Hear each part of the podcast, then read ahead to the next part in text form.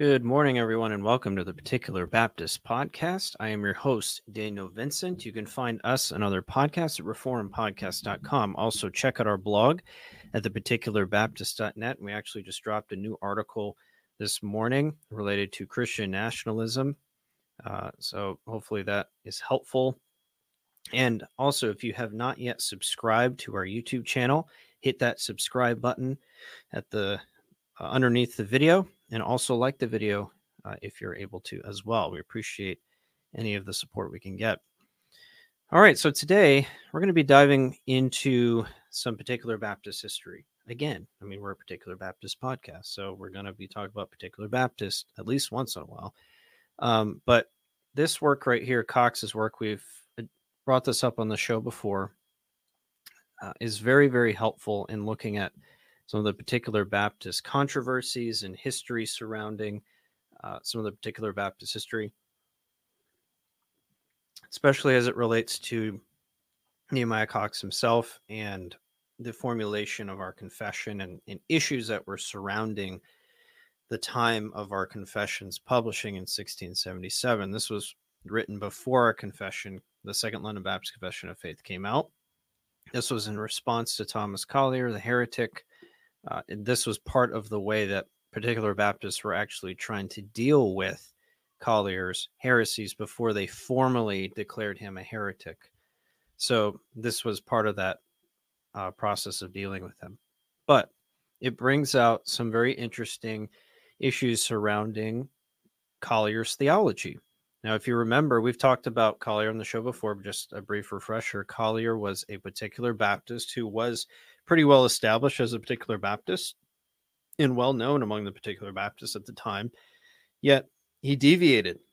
He deviated. He was teaching doctrines that were not orthodox, especially about God, Christology, salvation, and they needed to be addressed because he published what he called a, a confession of faith, saying what he believed, but because he was a particular Baptist, I, that would seem to make it appear as if this was representing particular Baptist theology.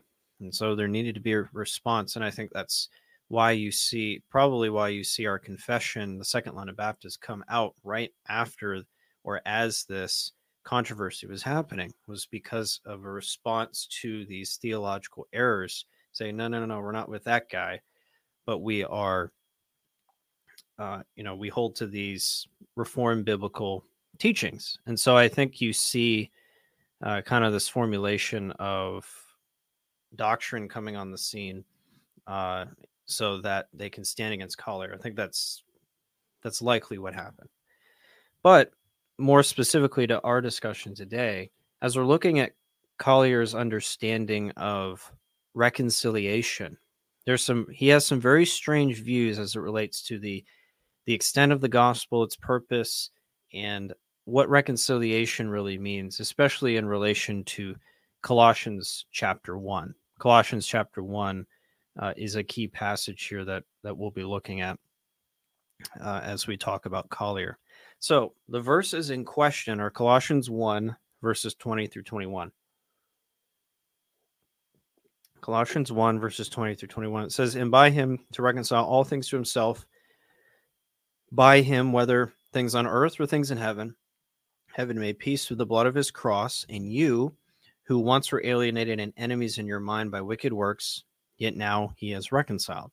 So this becomes kind of the the proof text that Collier will use to kind of talk about some of these different areas surrounding reconciliation. And he really brings out reconciliation in two senses in terms of his overall thesis. Okay. So we're going to take a look at that here. And I'm going to be reading from a couple of different sources. So obviously Cox's work because he interacts with Collier and he quotes Collier's work, okay, which is a I think it's called a further word. So we're going to look at that, and I'm going to read some from that uh, that work that Collier had himself. You can actually find it online for free. Um, old English books online. I think it's called University of Michigan has a date really helpful database of old English where you can find Benjamin Keach, Nehemiah Cox, and you can look at those old, uh, you know, uh, works that they've done. And it's very, very helpful in my opinion. All right, so let's take a look at this here. So, uh, on page 94 of this book of Cox's work, uh, Cox quotes Collier on his understanding of the above verses that we're uh, looking at here. So, and I'm going to, you know, quote, I think, from Collier directly just to give context because it appears that Cox kind of paraphrases him in this in this area. So I'll I dive a little deeper here. It says, "This is Collier speaking. Quote: This, I suppose, hath been almost a universal mistake because believers are reconciled, therefore none else. Whereas the Scripture clearly states a general reconciliation and a special, and both are true. One, a general reconciliation by the death of Christ, Colossians 1.20. That's what we just read a second ago and having made peace by the blood of his cross to reconcile all things to himself, whether things on earth or things in heaven. And I think he's saying, and etc. He goes on, it's true. This intends the whole in the first sense, then it must be true in the second, relative to mankind, who is especially intended in the all things, and to be a propitiation is the same in atonement, a peacemaking sacrifice, not imputing sin. And this is for all things, for all men this we have likewise Romans 5, uh, 8 and 10. But God commandeth his love toward us, that while we were yet sinners, Christ died for us. Verse 10 For if we were enemies, we were reconciled to God by the death of his Son, much more being reconciled, we shall be saved by his life. Where this first reconciliation is stated in the death of the Son of God, while sinners, enemies, which relates not to the rec- reconciliation by faith, but as a preparative thereunto.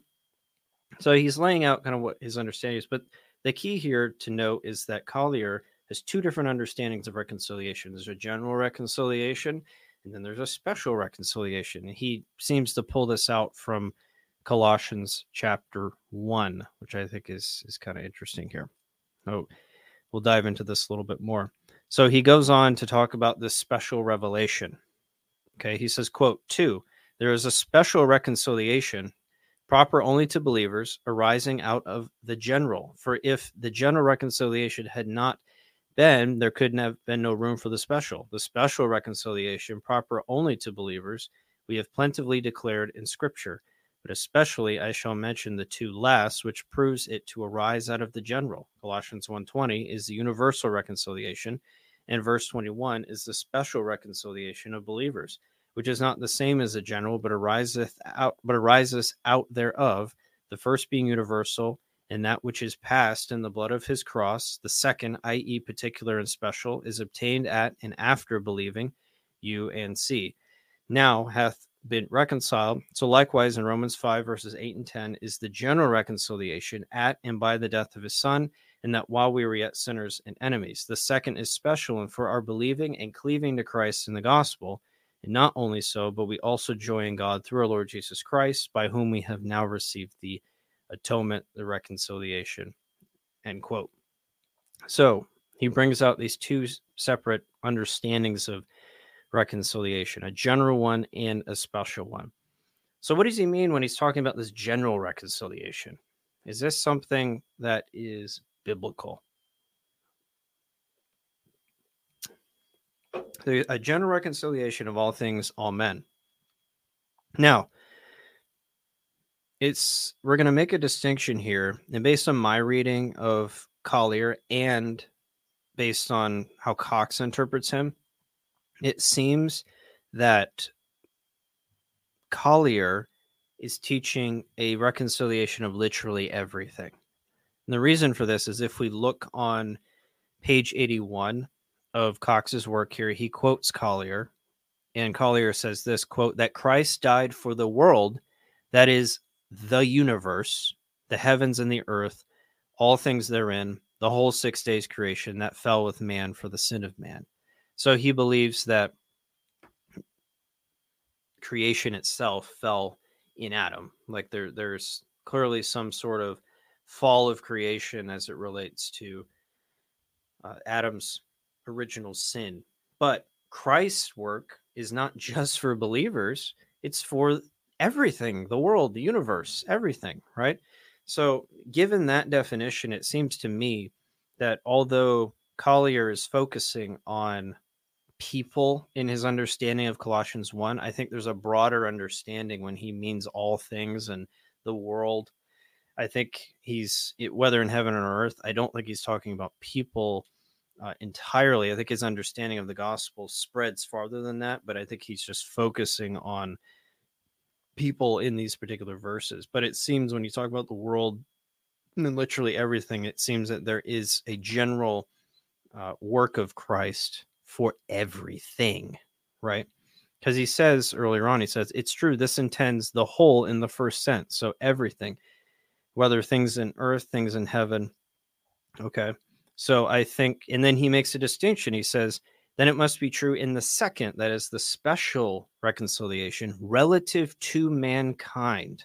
So he seems to be making a distinction between that which is in heaven and on earth and all things, and those things that are relative uh, to mankind, who is especially intended in the all things, and to be a propitiation is the same atonement, peacemaking sacrifice, not imputing sin.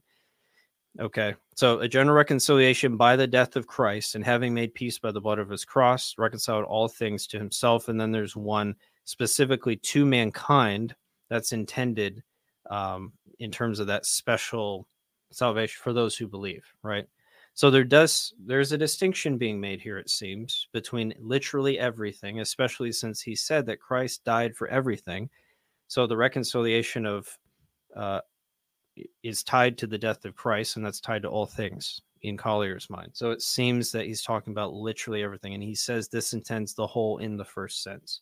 So it seems literally everything, the universe is being intended here, as opposed to that relative to mankind and those who believe, right?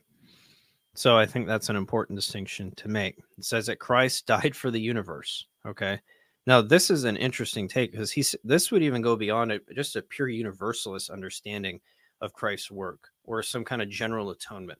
Because I have never heard a universalist who would ever teach this. It'd say, well, Christ died for inanimate objects and animals and birds and fish, uh, the air, the sky, the clouds. You know, that I've never heard that before. And I don't think that's the case.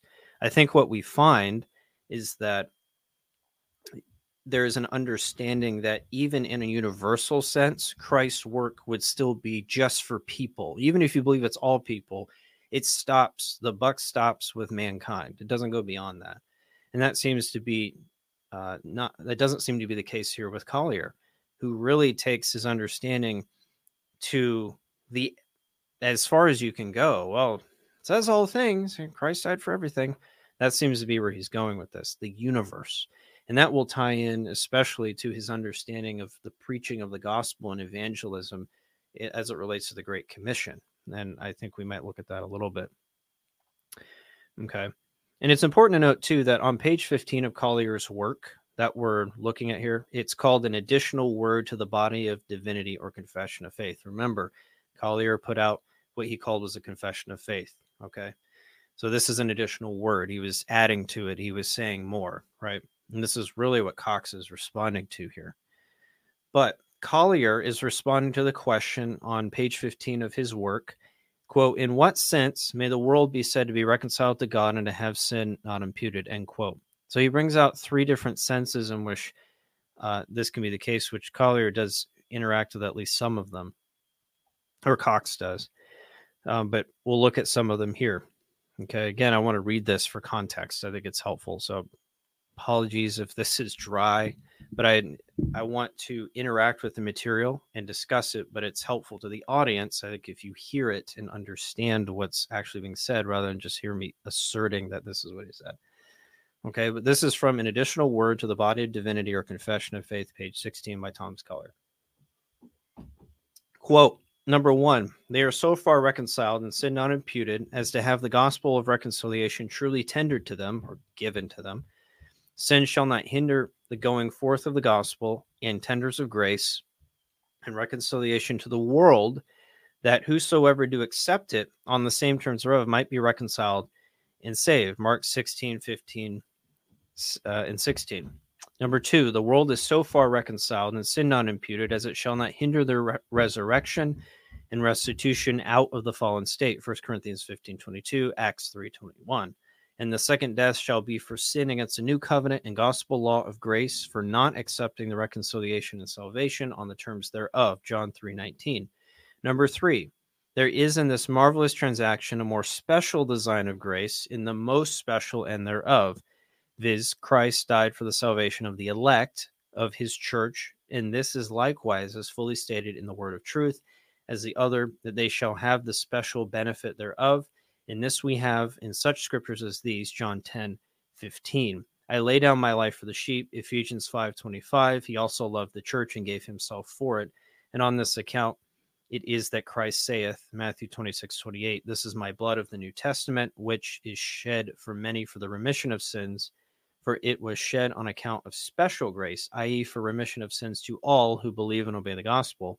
But of this I shall speak more in the next chapter about the matters of election. End quote. So there he's laying out what he means by reconciliation of the world. Okay. And again, the broader understanding appears to be that Cox thinks that Christ died for literally everything and that reconciliation applies broadly speaking, right, to literally everything. That seems to be the case from my reading of him. There's some things in here when he qualifies what he means by that that seems to indicate he's talking about the gospel going to all and reconciliation of the world, but he makes it very clear that Christ died for everything, right? For the reconciliation of the world, uh, and that whosoever do accept it on the same terms might be reconciled or saved. So it does seem that he's focusing his attention on mankind here in terms of the world being reconciled um, to God rather than focusing on all things, even though he's made it clear that Jesus did die for the universe. So it does seem that there is a general reconciliation of all things, but in terms of mankind, there seems to be this understanding that one still must believe the gospel in order to be saved. Uh, and which is interesting because then it, it's like, why are you making a distinction between this general reconciliation where you still must believe the gospel and then a special reconciliation of the elect? uh, who still must do the same exact thing. It, it's as if he's trying to make a distinction, but there really isn't a difference there, right? At the end, fundamentally. So he gets into some problems here when he tries to make these weird distinctions and reconciliation. Okay. Now, one thing that I appreciate about reading uh, Nehemiah Cox is he likes to mock Collier. Okay. Let's look at uh, pages 102 or 103 of this he he kind of mocks Collier a little bit for some of the things that he's saying. It's important to understand here. Again, you you heard Collier mention Mark 16, 15 as it relates to the preaching of the gospel, right? Well, it's interesting. We see what Collier believed about gospel. This is from Cox's work on page 102, and he's quoting Collier here.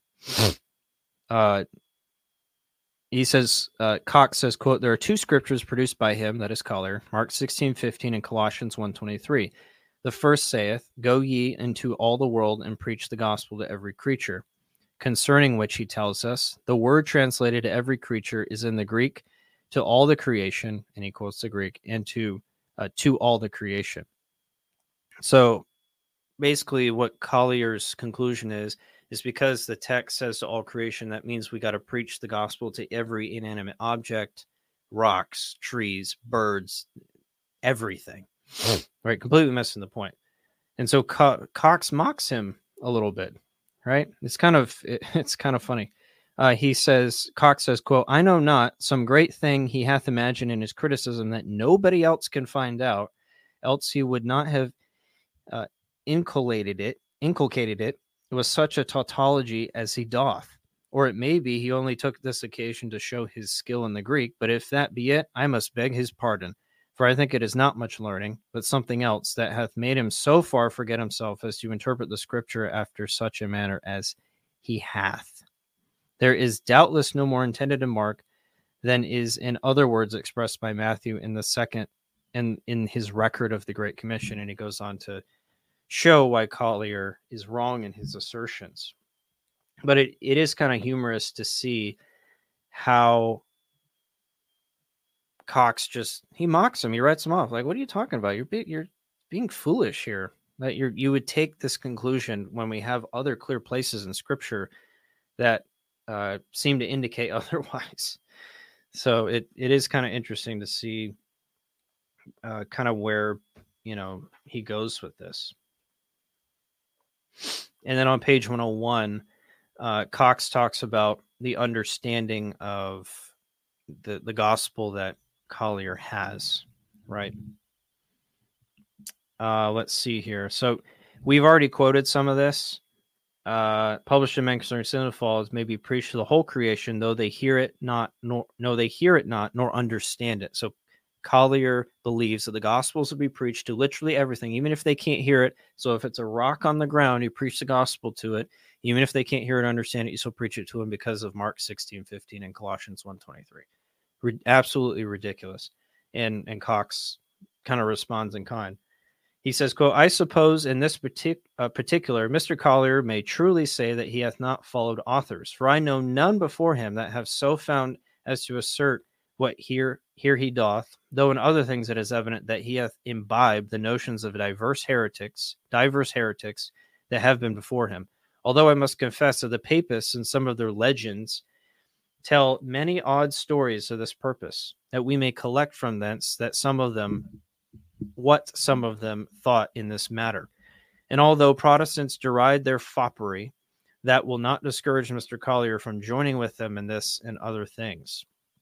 For he hath observed, as he tells us, page 59, that the Protestants run themselves too much in both principle and practice beyond almost all works of charity, amongst which perhaps he reckons preaching to birds, and beasts, and uh, stones and trees, and sea.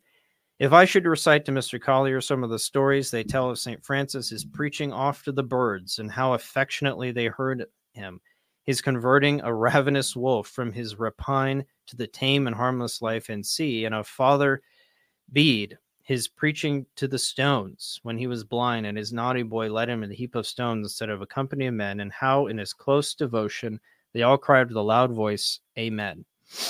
So again, you can see that there is, you know, there, there's just mockery here. It's such a ridiculous view. And even on page 103, mm-hmm. Cox says this if this were true, and, and again, this is in response to Collier's understanding that the gospel is to be preached to everything. If this were true, the apostles needed to not have gone abroad into the world to have preached the gospel to every creature. But I am persuaded if one at London should pretend that he daily preached the gospel to the Turks in Constantinople that hear him not, or to the animate and inanimate creatures that either are not capable of hearing or understanding what he saith, Many would laugh at his folly and conclude the man was under a delirium, but none would think that he truly preached the gospel to any of these, nor yet that it was worth their while to refute his conceit by argument. So Cox is basically it's not even really worth the time. It's so stupid and ridiculous that they people won't even give him the time of day. Uh, but I mean, this is this is what we're dealing with here, and this is the kind of and Cox wrote this when he was very young too. I think in his 20s when he wrote this. So I mean, he's he's quite smart, quite energetic, and just hounding Collier for his ridiculous notions of uh, of uh, theology, especially as it relates to the gospel and the extent thereof. So it is kind of interesting that he he goes down this road, but I find it entertaining in reading. It's one reason why reading the old guys is so enjoyable sometimes. It's it's sometimes very satisfying. Sometimes the way they deal with heretical doctrines and heretics, they just chop them to pieces. Just no no prisoners taken. Just this we're dealing with critical matters of faith. We're not beating around the bush. We're just going to slice and dice. There is a place for that. And uh, you do see some of that here with Cox and the mockery and the in the jovialness.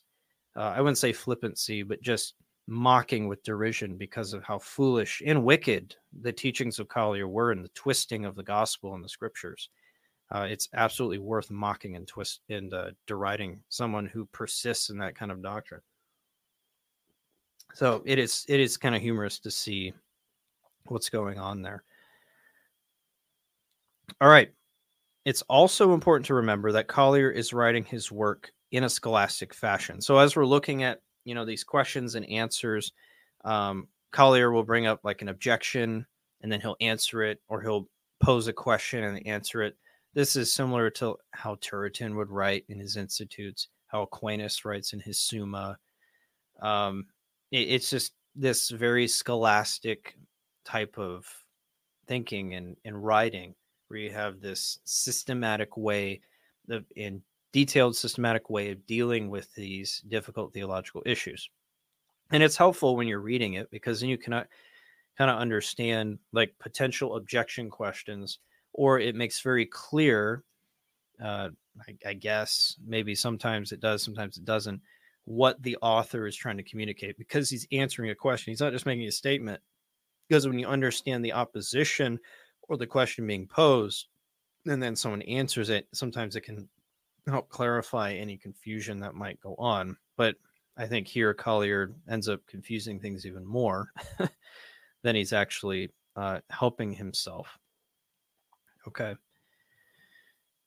Um, so looking at our original passage where we read the the two senses of reconciliation it is in response to an objection that collier poses and the objection is thus he says quote the, la- the two last scriptures mentioned speak of Christ as a propitiation and reconciliation, not imputing sin, this being proper only to believers, and therefore cannot intend the world in the largest sense, because none are reconciled to God by the blood of Jesus through the not imputing of sin, but believers. End quote.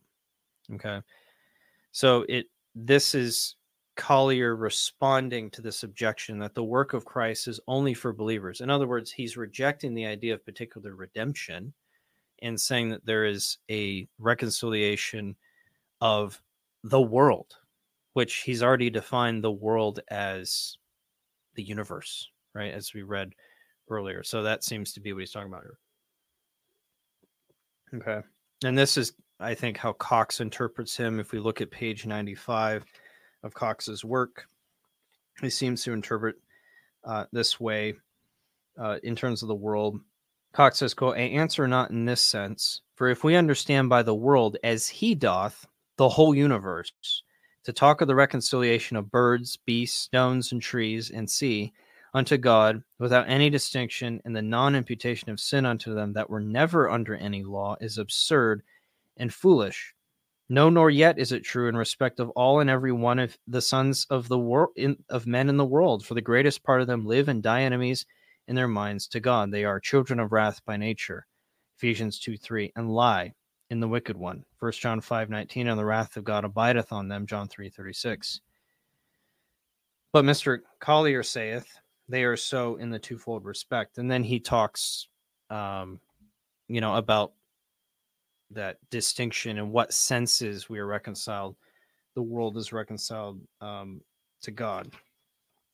So there does seem to be maybe even some confusion by cox in terms of what is meant by reconciliation but i think based on my own reading and reading cox i think it's it's clear to me and it or more clear anyways as i'm studying these things is that collier was talking about everything.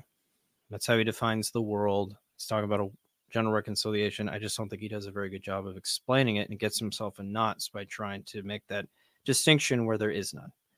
And so I think that that creates some uh, interesting problems there. Okay. All right. So looking, so we've looked a little bit at the general reconciliation that Collier is bringing out. Now, what about the special one? He talks about this special. He says a special reconciliation of believers, which is not the same as the general, but ariseth out of it. Now, again, I find it difficult how he can make a distinction from those things, um, unless, of course, he's talking about literally everything a general reconciliation, which would include all men, but then a, a general reconciliation of everything literally. So I guess maybe that's the difference, but I think you you run into problems when especially if you're concluding including all men in that general reconciliation distinct from the second special one. So it, it gets kind of messy okay?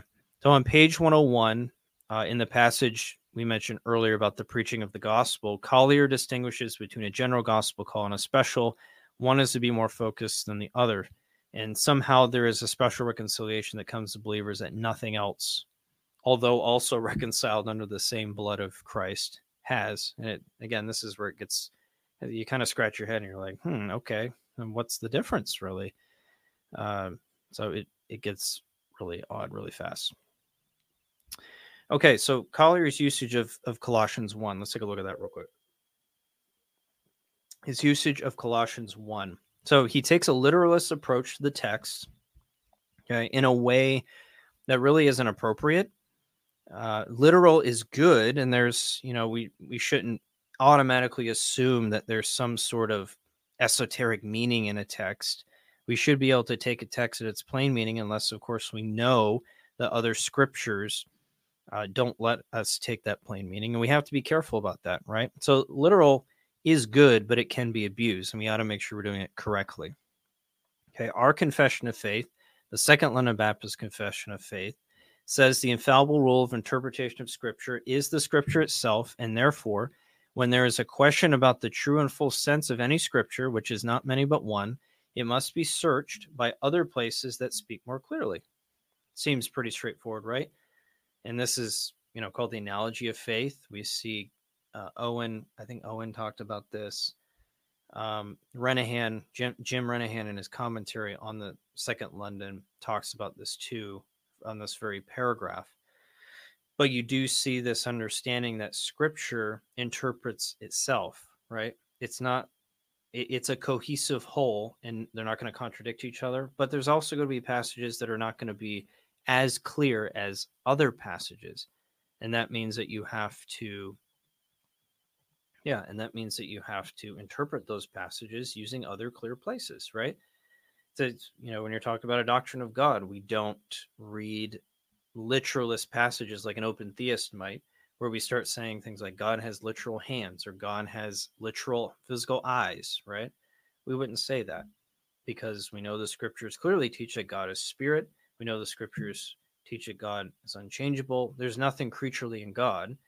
And so we can't read those categories back into those texts. So we have to interpret those texts in a different way, right? We don't just literally take them off the, the text and go, okay, God has eyes. I guess, you know, conversation's over. He must be like us. We would never say that, or at least Orthodox Christianity doesn't. So we're we have to take the clearer passages to interpret the less clear scripture interprets itself, right? So we can't grab what we feel a text says. We have to interpret the scriptures in light of other scriptures. And that's what Collier fails to do here. And that's why I think he takes these passages so far, is because he's not reading them in the broader context of biblical revelation. Every creature, that means every creature, even though it, it that makes no sense in light of the purpose of the gospel. And that's why you have to have an understanding of the purpose of Christ's work because then you understand who the gospel should go to. It doesn't go to every person or everything without exception. It's meant to go to the whole world, right? And of course, verse 15 of Mark 16 is a controversial passage because it falls to, you know, do you believe in the longer ending or the shorter ending or no, or does it end at verse 8?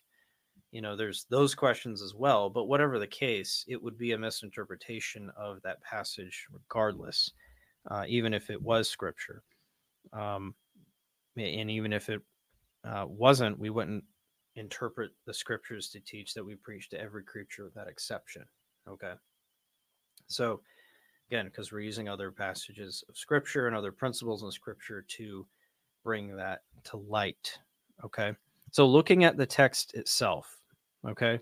Then we're looking at the text itself in verses 15 through 17 of Colossians 1. All things is used in two different contexts. Okay. In verses 15 through 17, the context is the creation of literally everything, right? And this is consistent with what we find in Romans 11 36. Romans 11 36, right? For from him, to him, through him, uh, for from him, through him, and to him are all things. To him be glory forever. Amen right? So everything comes from God. That means everything was created by God. There's nothing before him. There's nothing that God depends on. There's nothing before him at all. If there was something that God depended on, that thing would be prior to God because it makes God who he is. So God would have to logically come after the thing that he's depending on. God uh, does not depend on anything. All things come from God. Nothing goes to God. Okay, so that's that's very important as we we look at this. So the passage in Colossians 1 teaches that Christ made all things, that the Father made all things through Jesus Christ, and that he uh, sustains all things uh, as well. So let's talk about the creation of all things. Okay. But then all things is used in the second context for discussion of salvation. Did Christ reconcile all the world, speaking as Collier seems to indicate? Okay. And I, I think another place where we can see kind of the usage of how Collier is going here is a place like First Corinthians 15 22. For as in Adam all die, even so in Christ all shall be made alive. Right. So there's, you know, the usage of all. And if you read that quickly, you might think, oh, okay, well, in Adam all are going to die. But the converse of that is that all shall be made alive. Right. It's like, not exactly. Not exactly. We have to look at other passages of scripture. We have to look at what does in Christ mean to make sure that we are reading this correctly. But this verse does seem to follow the trajectory of Colossians 1. We have the usage of all used in two different contexts here. And if not read without any qualifiers, it seems that they both mean the same thing, right? However, as we understand the nature of covenant theology, like the covenant of works with Adam, what does it mean to be in Adam? And the covenant of grace, and what does it mean to be in Christ? We quickly see that all cannot be comprehensive of every person, but only all those people respect to the federal head they are in, right? So all humanity is in Adam and fallen, Romans 5. Yet as we look at the new covenant, we see a different story, right? If we look at Hebrews chapter 8, we see that very clearly that Christ is the mediator of that covenant, and we receive covenant benefits from the federal head. We become righteousness, justification, or righteousness, redemption, sanctification, First Corinthians chapter 1.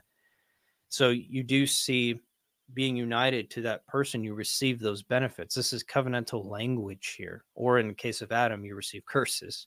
We would have received benefits if Adam had obeyed perfectly, but we're in Christ. We're united to him, and he is the mediator of that new covenant, including the federal head, because by being united to him, we receive the benefits that he, I guess you could say, won for us, right?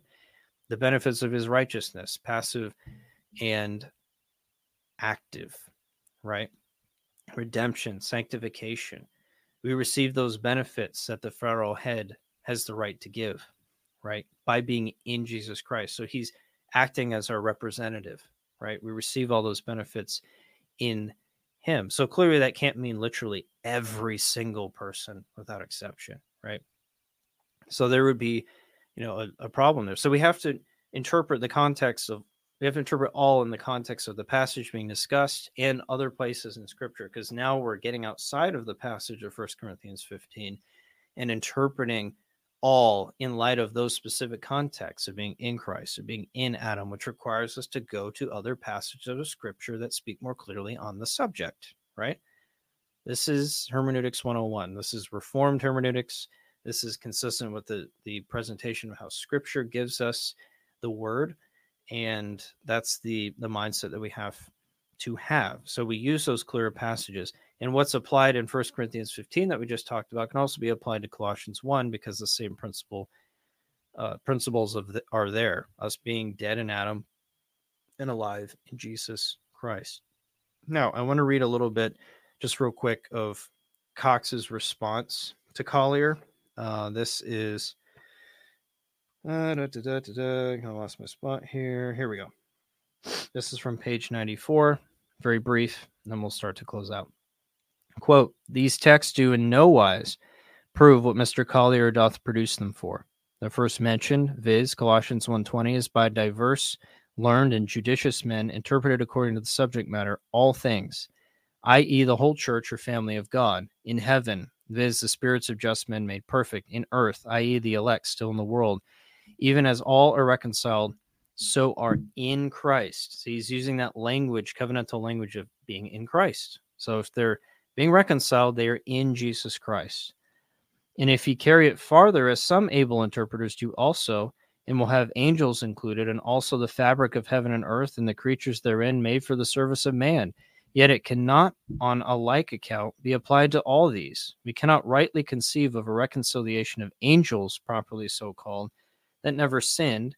It is at most but an analogical reconciliation, that being confirmed in grace and secured in their situation in Christ, and so with respect to the things that are in the world, it can be but a metaphorical reconciliation, for they never sinned. Neither was God angry with them as breakers of his law, which they were not made under. Indeed, as God commanded that all did belong that all that did belong in in Achan should be destroyed for his sin. So we may conceive that the whole creation was made for man's use, came under a curse for his sake, and and for the farther de- farther declaration of hatred and sin must be perished with him had it not been for the mediator. And so Christ keeps off the wrath that was pouring forth upon man and all his sub- uh, substance, if I may say. But this comes much short of Mr. Collier's purpose and is so far from proving any special reconciliation arising out of the general that it is from hence manifest that the last mentioned is a fruit and adjacent to the first. So you do see this again, this understanding of of Cox's or of Collier's view here uh, as it relates to um, you know this general and special reconciliation that Cox starts to bring out here, and he's responding to it. All things is related to believers who are in Jesus Christ. That seems to be where Cox is, is going here. And I think he's providing different viewpoints to kind of help with the discussion, but this seems to be where he lands. So, uh, you know, I hope this has been helpful. Again, it was just I know, kind of a deep dive into a very specific uh, set of particular Baptist teachings. But I mean, that's why we're here, right? Partly why we're here as a podcast. We want to bring out these particular Baptist understandings, this particular Baptist history, preserving the history. I want to make more people aware of things like this. Even people who aren't Reformed Baptists can benefit from this. I mean, heck, Joel Beeke put his name on this book as an endorser uh, and it's it's actually very interesting if you look at his uh, review of it. Uh, he says in the theological battles of the 17th century, a young but gifted Baptist divine named Nehemiah Cox penned a defense of the doctrines of God, the Trinity, election, particular redemption, original sin, perseverance, justification, and eternal punishment. Cox's book illustrates the doctrinal commitments not only of those subscribing to the Second London Baptist Confession, but also of Reformed churches in general, as Cox's citation of William Ames, John Owen, and Gisbertus Voetius demonstrate. May God be pleased to use this work again to strengthen those who raise the banner of Christian orthodoxy. So he's seeing these as uni- universally reformed doctrines, right? So he's saying that we can have a, a Catholicity here in terms of uh, holding to these to these truths. So I want to make people aware, especially those in the Reformed Baptist world. I really want to make aware of things like this and be able to dive into some of the theology. I think for over the past maybe three or four decades, this stuff just wasn't available, or at least available in a way that people either knew about or maybe it wasn't readily accessible. And so the Reformed Baptist world looked very different maybe 30, 40 years ago. Very different than it does now. And you had different players in the field. But now we have a recovery of our historical roots, a greater focus on our confession from a historical perspective, old works like this being published again, or being, yeah, I guess being published again, and being brought front and center and accessible to people. The the Renihans having a big play in this, Barcellos and others. So it's I want to draw attention to that. There's so much here from a particular Baptist history standpoint that I think a lot of people in the Reformed Baptist tradition just have no clue about. And I want to put these things front and center that people can read them, they can understand them. I want to try and discuss things like this as uh, you know, as we're doing this podcast and our ministry. Uh, I think these things are very important. Understanding our history, it can help us. The work, a lot of the work on theology issues, theological issues, has been done, It doesn't mean these men were perfect in everything. I'm not saying that, but they've done a lot of the legwork for us. You know, you look at some of these passages, you go, wow, it says all things. Wow, did Jesus really, or did the Lord really mean that when he wrote that in scripture? And then you go to places like this, men who have struggled with these things, with men who did teach heretical and aberrant doctrines, uh, doctrines that deviated, and they tried to work these things out and they brought us solutions to these things. So I think that under helping us to go to these old works, especially in in the particular Baptist tradition for Reformed Baptists, I think is incredibly helpful.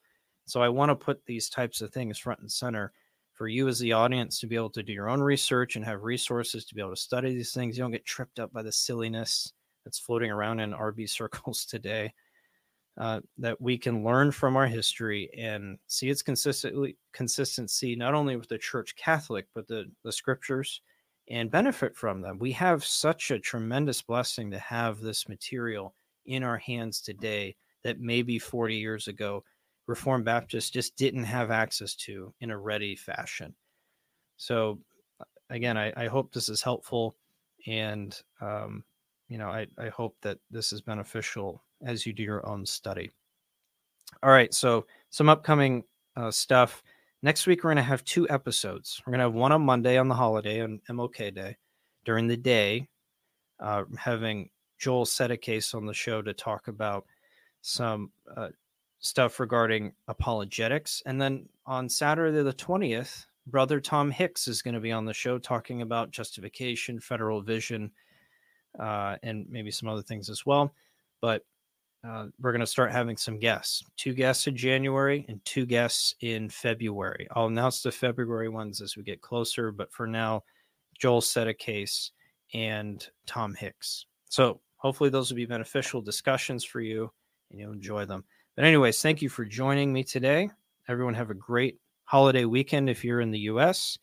And Lord willing, we'll see you on Monday. Take care.